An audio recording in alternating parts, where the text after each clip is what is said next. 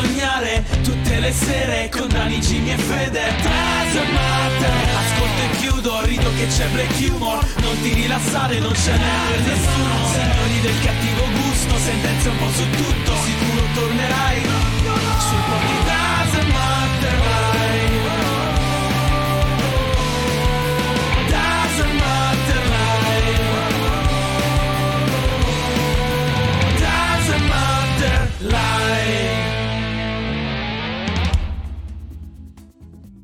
Non ce la fai proprio, Fede, a non parlare sulla sigla, eh? Ciao a tutti ragazzi e benvenuti a questa nuova incredibile live della Salvator Podcast, l'unico programma che vi rende tutti i giorni da lunedì a giovedì dalle 21 alle 23 qui su Twitch con un cappellosissimo Daniele Doesn't Matter, Jimmy The Fear, Ciao ragazzi, ciao a tutti.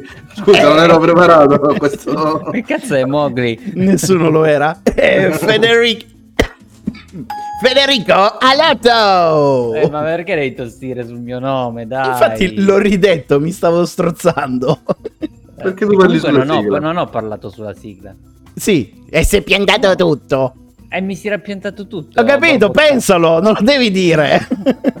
Comunque, questa sera parleremo di aggressione a Brumotti, Pokémon e Bitcoin. Subito dopo passeremo alle notizie flash con il tamponamento, il compleanno romano, i bracconieri e il pisello pesante. Eh, Non so, Jimmy, vuoi tirare anche una bomba? Il pisello pesante. E va Poi- il suo pisello pesante probabilmente che fa quel rumore.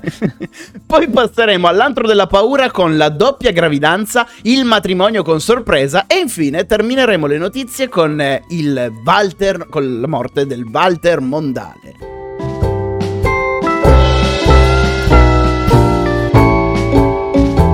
Oggi, tanto per cambiare, apriamo le notizie del giorno parlando di Vittorio Brumotti, che è stato di nuovo aggredito. Niente di nuovo sotto al sole. Ma se ne parliamo come notizie di apertura, perché questa sua ennesima aggressione ha fatto scatenare delle polemiche.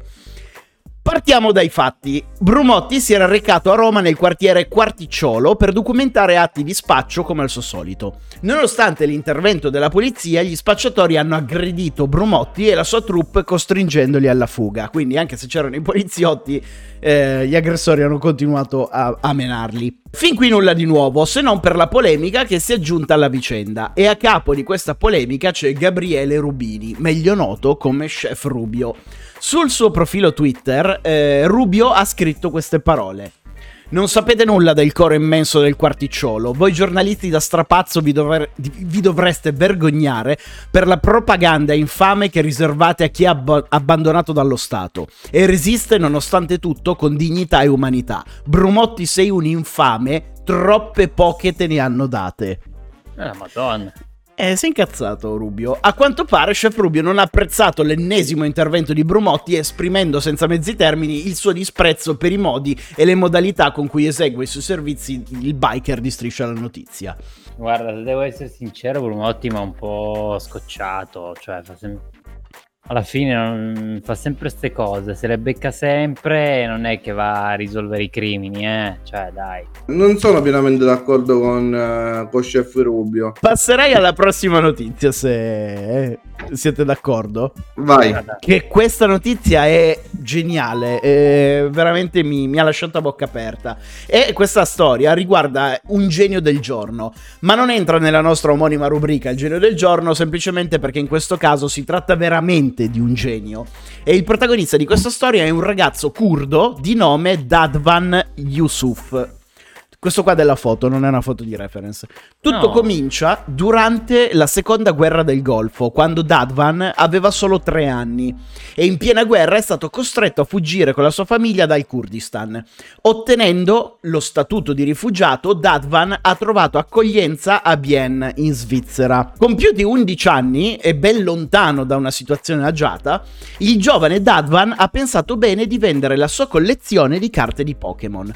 Con i soldi che ha ricavato da questa vendita, ha chiesto a suo padre di acquistargli 10 unità di Bitcoin, che al tempo costavano circa 15 euro l'una. Morale della storia, oggi Dadvan Yusuf ha 21 anni ed è divenuto multimilionario grazie a quella vendita di carte di Pokémon in cambio di Bitcoin. I primi Bitcoin che ha acquistato al tempo oggi valgono 600.000 euro, più quelli che ha acquistato subito dopo hanno reso Dadvan un vero e proprio genio degli investimenti e un ragazzo veramente lungimirante. I giornali ne stanno parlando tantissimo in questi giorni di questo tizio ed è veramente mi ha lasciato la bocca aperta. Cioè cazzo sei Guarda. un genio a 11 anni a fare una roba del genere. I- Ieri ho investito nella- per la prima volta in criptovaluta. Ho investito 80 euro. Adesso vediamo subito quanto è oggi. Ieri era 85 euro ho investito. ho investito. Oggi ho 72,17. Niente. Com- complimenti. Adesso nella live di domani vedremo Federico in una scatola di cartone. una classica casa piemontese e in mutande.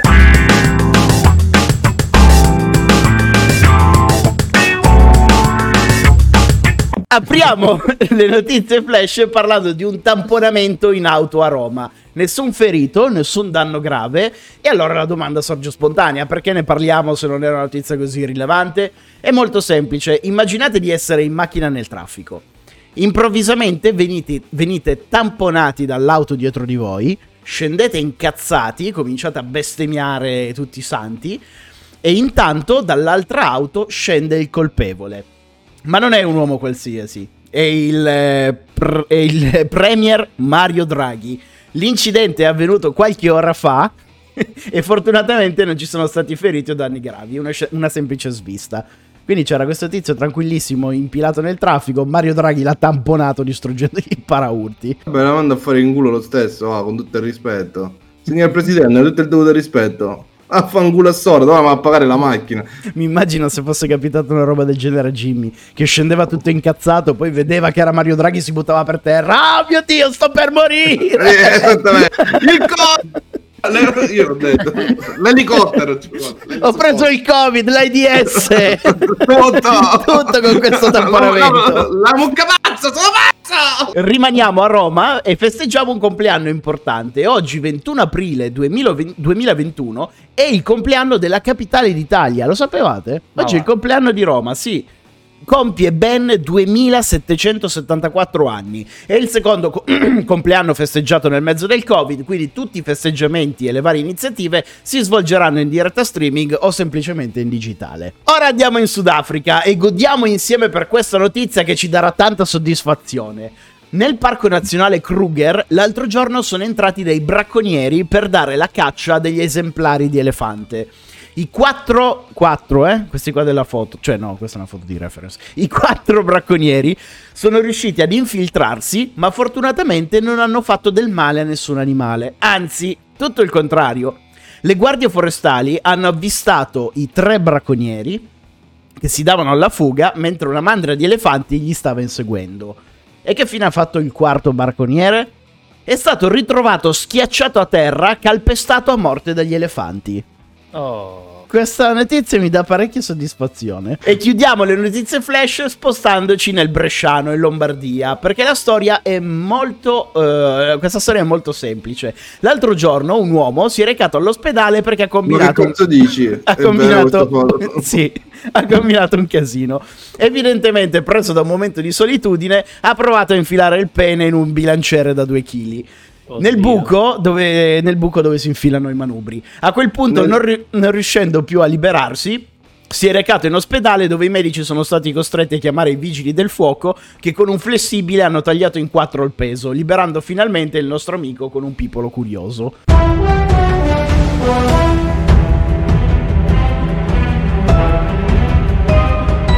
Troviamo in Inghilterra e la protagonista di questa vicenda è Rebecca Roberts, una donna di 39 anni. Tutte le foto che vedrete da ora in poi non sono reference, ma sono le foto vere della persona. Rebecca è una donna innamorata che vive una relazione idilliaca con il marito Rice di 43 anni, al punto che decidono di provare a diventare genitori. Siccome questo figlio non accenna ad arrivare, la donna comincia ad assumere farmaci per la fertilità, in modo da indurre le ovaie a rilasciare più ovuli. E magia delle magie, Rebecca finalmente rimane incinta. Vanno a fare i controlli e la ginecologa conferma che tutto procede nel migliore dei modi e il bambino sta crescendo bene. I due coniugi, per festeggiare questa bella notizia, decidono di darci dentro come due mandrilli, approfittando del fatto che quando saranno genitori i momenti intimi diventeranno sempre più rari. E così si danno la pazza gioialetto. Passano le settimane e Rebecca deve recarsi di nuovo dalla ginecologa per, per, per controlli di routine. Ma a quel punto succede una cosa incredibile. La dottoressa comunica a Rebecca di essere incinta. Rebecca si stupisce dicendo: Beh, eh, questa notizia me l'ha già data qualche settimana fa. Sono qui per i controlli di routine. E la dottoressa risponde: No, lei è di nuovo incinta. È rimasta incinta un'altra volta mentre era già incinta. Ma è impossibile questa cosa. Rebecca rimane sconvolta dalla notizia e la dottoressa le spiega che il fenomeno esiste, non è impossibile, Fede, si chiama superfetazione ed è una condizione rarissima documentata solo poche volte nella storia della medicina. Ma esiste ed è possibile. A causa dei farmaci per la fertilità, la donna ha prodotto così tanti ovuli che un secondo di questi è rimasto fecondato a tre settimane di distanza dal primo. Madonna. E come cazzo fa a partorire? Ha già partorito. Il gemello misterioso è comparso nell'ecografia solo alla dodicesima settimana ed è stato come un parto gemellare, Jimmy, semplicemente. Non... Uno rimane un po' più piccolo e uno più grande. Esattamente. Ora Rebecca ha partorito i suoi gemelli, un maschio e una femmina, i bambini stanno bene e la coppia continua a raccontare la loro avventura sul profilo Instagram roberts.supertwins, quindi lì è spiegato bene e racconta appunto i vari passi. Eh, Però pensa che roba. Torni a casa con l'ecografia da tuo marito, dici siamo, inci- siamo sono incinta, avremo un bambino e poi torna dopo tre settimane dicendo boh se ne è aggiunto un altro. Ma pensa se usciva uno nero oppure orientale. È, è una cosa rarissima ma potrebbe, potrebbe succedere. Potrebbe se... succedere se hai un, due rapporti se lei avesse e, avuto esatto un secondo rapporto con una persona di colore in quelle tre settimane. Altra storia shock per la rubrica dell'antro della paura, ma per raccontarla ci spostiamo in Cina questa volta. L'episodio si è svolta qualche settimana fa e si è concluso nel peggiore dei modi. Relativamente, dai. La storia comincia con un matrimonio che si sta per svolgere nella provincia di Jiangsu. I due innamorati sono Chang e Jin Dopo mesi di frequentazione decidono che sono fatti l'uno per l'altra e organizzano così il matrimonio.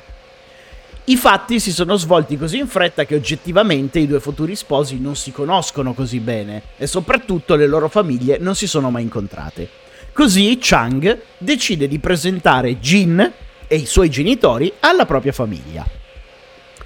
Tutto procede per il verso giusto, vanno tutti d'amore d'accordo finché non accade un piccolo particolare. Mentre stanno facendo una grigliata in giardino, a Jin, la ragazza, cade la spallina del vestito. Alla mamma di Chang cade subito l'occhio e nota una voglia, proprio sulla spalla della ragazza. La signora rimane a bocca aperta e decide di andare a parlare con i genitori di Jin. A quel punto la mamma di Chang chiede: Scusate la domanda, ma per caso eh, Jin non è la vostra vera figlia, vero? O meglio, l'avete adottata. I genitori di Jin si commuovono e ammettono l'adozione, dicendo che volevano mantenere il segreto anche con la figlia per non traumatizzarla. A quel punto scoppia a piangere anche la mamma di Chang e comincia a raccontare a tutti quanti gli invitati la verità. Jin è sua figlia scomparsa la piccola Jean è stata data per dispersa da piccola e nonostante l'intervento della polizia non venne mai ritrovata, fino a quel momento. E quando le nozze stavano per essere annullate, visto che Chang e Jin sono risultati fratelli alla fine, no? C'è stato un altro colpo di scena. Le nozze si sono svolte comunque perché la mamma di Chang ha raccontato la verità a suo figlio, ovvero quando la polizia mi ha detto che non sarebbe stato possibile ritrovare mia figlia, ho deciso di, ad- di adottare un bambino. E quel bambino sei tu, Chang. No, ma che puttana io. Questa è veramente una storia pazzesca. Ma è un fake, dai. No, non è un fake, ma... è un fake. Ma Se era un no, fake ma non, non non- non ne parlavamo. Ma non è possibile. Abbiamo parlato di uno che ha infilato il cazzo in un peso e una che è rimasta incinta due volte mentre era incinta e questa che è la più normale è impossibile. Beh, storia è assurda. E